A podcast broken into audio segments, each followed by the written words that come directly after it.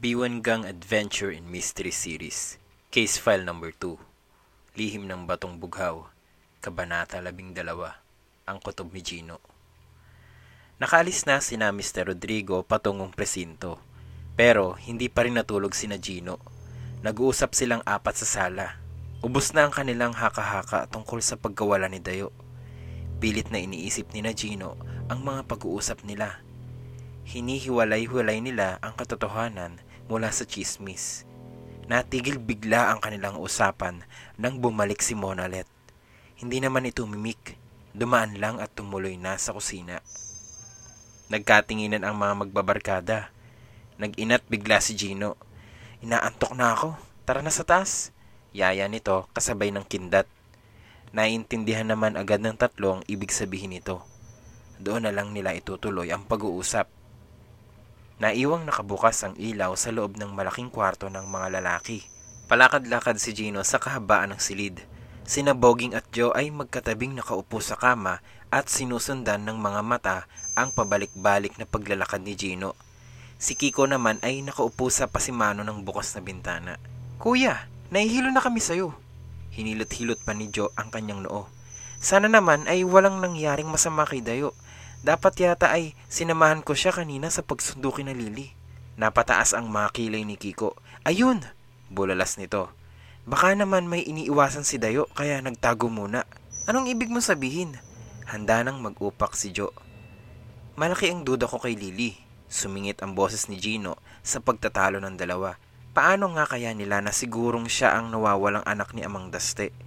Ako rin ay may duda, ani Kiko ni hindi man lang dumating dito para damayan si Amang Daste o kaya tumulong sa paghahanap kay Dayo.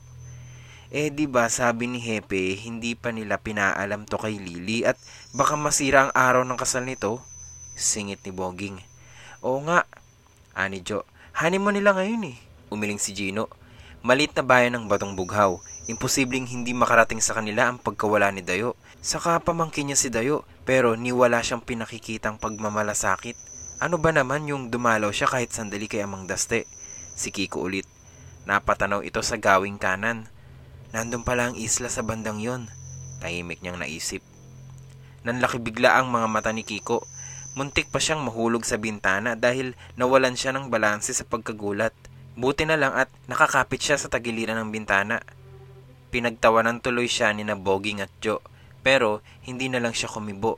Sa loob-loob niya ay mas lalo siyang pagtatawanan kung sasabihin niya ang nakita sa may dako ng isla, may lumalakad na ilaw. Pilit niyang pinaglalabanan ang isip kung may kinalaman ng puntod sa isla sa lumalakad na ilaw. Lumipat na lang siya ng pwesto. Naupo siya sa sahig at tumalikod sa bintana. Duda rin ako kay Eric, patuloy ni Gino. Kahit hindi siya taga rito ay kung saan saan natin siya nakikita. Saka hindi naman tourist spot ang Batong Bugaw. Ano kaya ang tunay na motibo niya? Si Eric, naalalang bigla ni Joe. Tama, siya yung naunang tumulay sa akin sa bangko. Nakita ko nga pinandidilatan mo eh, ani Gino. Paano naman? Tumas pa ang kanang kilay ni Joe habang nagsasalita. Halos itulak ako para lang makasingit. Tapos ang kuripot naman, alam ba ninyong wala pang 10 piso ang inihulog niya sa dalawang palanggana? At heto pa kamo. Doon sa huling palanggana eh, apat na tinggaba naman ang inihulog Ibang-iba ang tunog eh. Ang kapal no? Parang nakakaloko. Napatigil sa paglalakad si Gino. Tingga. Apat na tingga. Tama pala ang kanyang iniisip kanina. Bigla na namang nag-inat si Gino. Humikab pa ito para kumpleto ang drama niya. Ah, mahal kong kapatid. Sabi nito na parang antok na antok na. Malalim na pala ang gabi. Matulog ka na ha, para bukas ay preskong-presko tayo sa paghahanap kay Dayo. Di ba guys? Unang nakahalata si Kiko na may ibig sabihin si Gino. Nag-second emotion agad ito.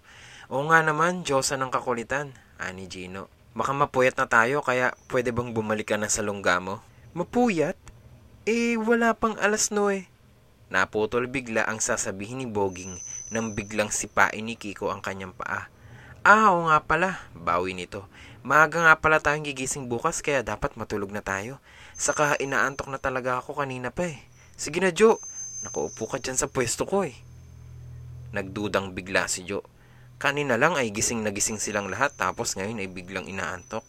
Pero nang magsimulang maghubara ng sapatos at magtanggala ng medyas ang mga ito, ay minabutan na rin niyang sumibat kaysa mamatay pa sa hilo. Sweet dreams! Ani Boging habang hinihimas-himas pa ang paang sinipa ni Kiko. Bangungutin sana kayo, sagot naman ito. Hinintay lang ni Gino na maisara ni Joe ang pinto. Pagkatapos ay mabilis na isinuot agad ang kahubad na medyas at sapatos. Teka, akala ko ba'y matutulog na tayo?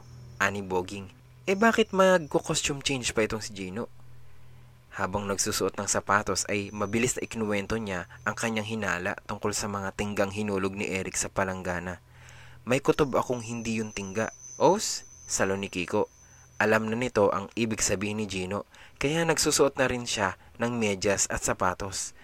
Yun nga kaya yun? Ang ano? Atat na atat naman si Boging. Hindi pa rin niya nauunawaan ang pinagsasasabi ng dalawa. Nagkibit balikat lang si Gino. Di pa rin ako sigurado. Pero, posibleng yun ang hinahanap ni Nateniente Toledo. Naawa na si Kiko kay Boging. Baka kasi yung inihulog ni Eric sa palanggana eh hindi basta tinggalang kundi mga rare coins. Ah, wika ni Boging. Eh bakit kayo nagsusuot ulit ng medyas at sapatos? Panginoon ko! Napabulala si Kiko na nakataas pa ang mga braso sa kalangitan at nakatingala na parang humihingi ng tulong sa may kapal. Bigyan pa po ninyo ako ng pasensya.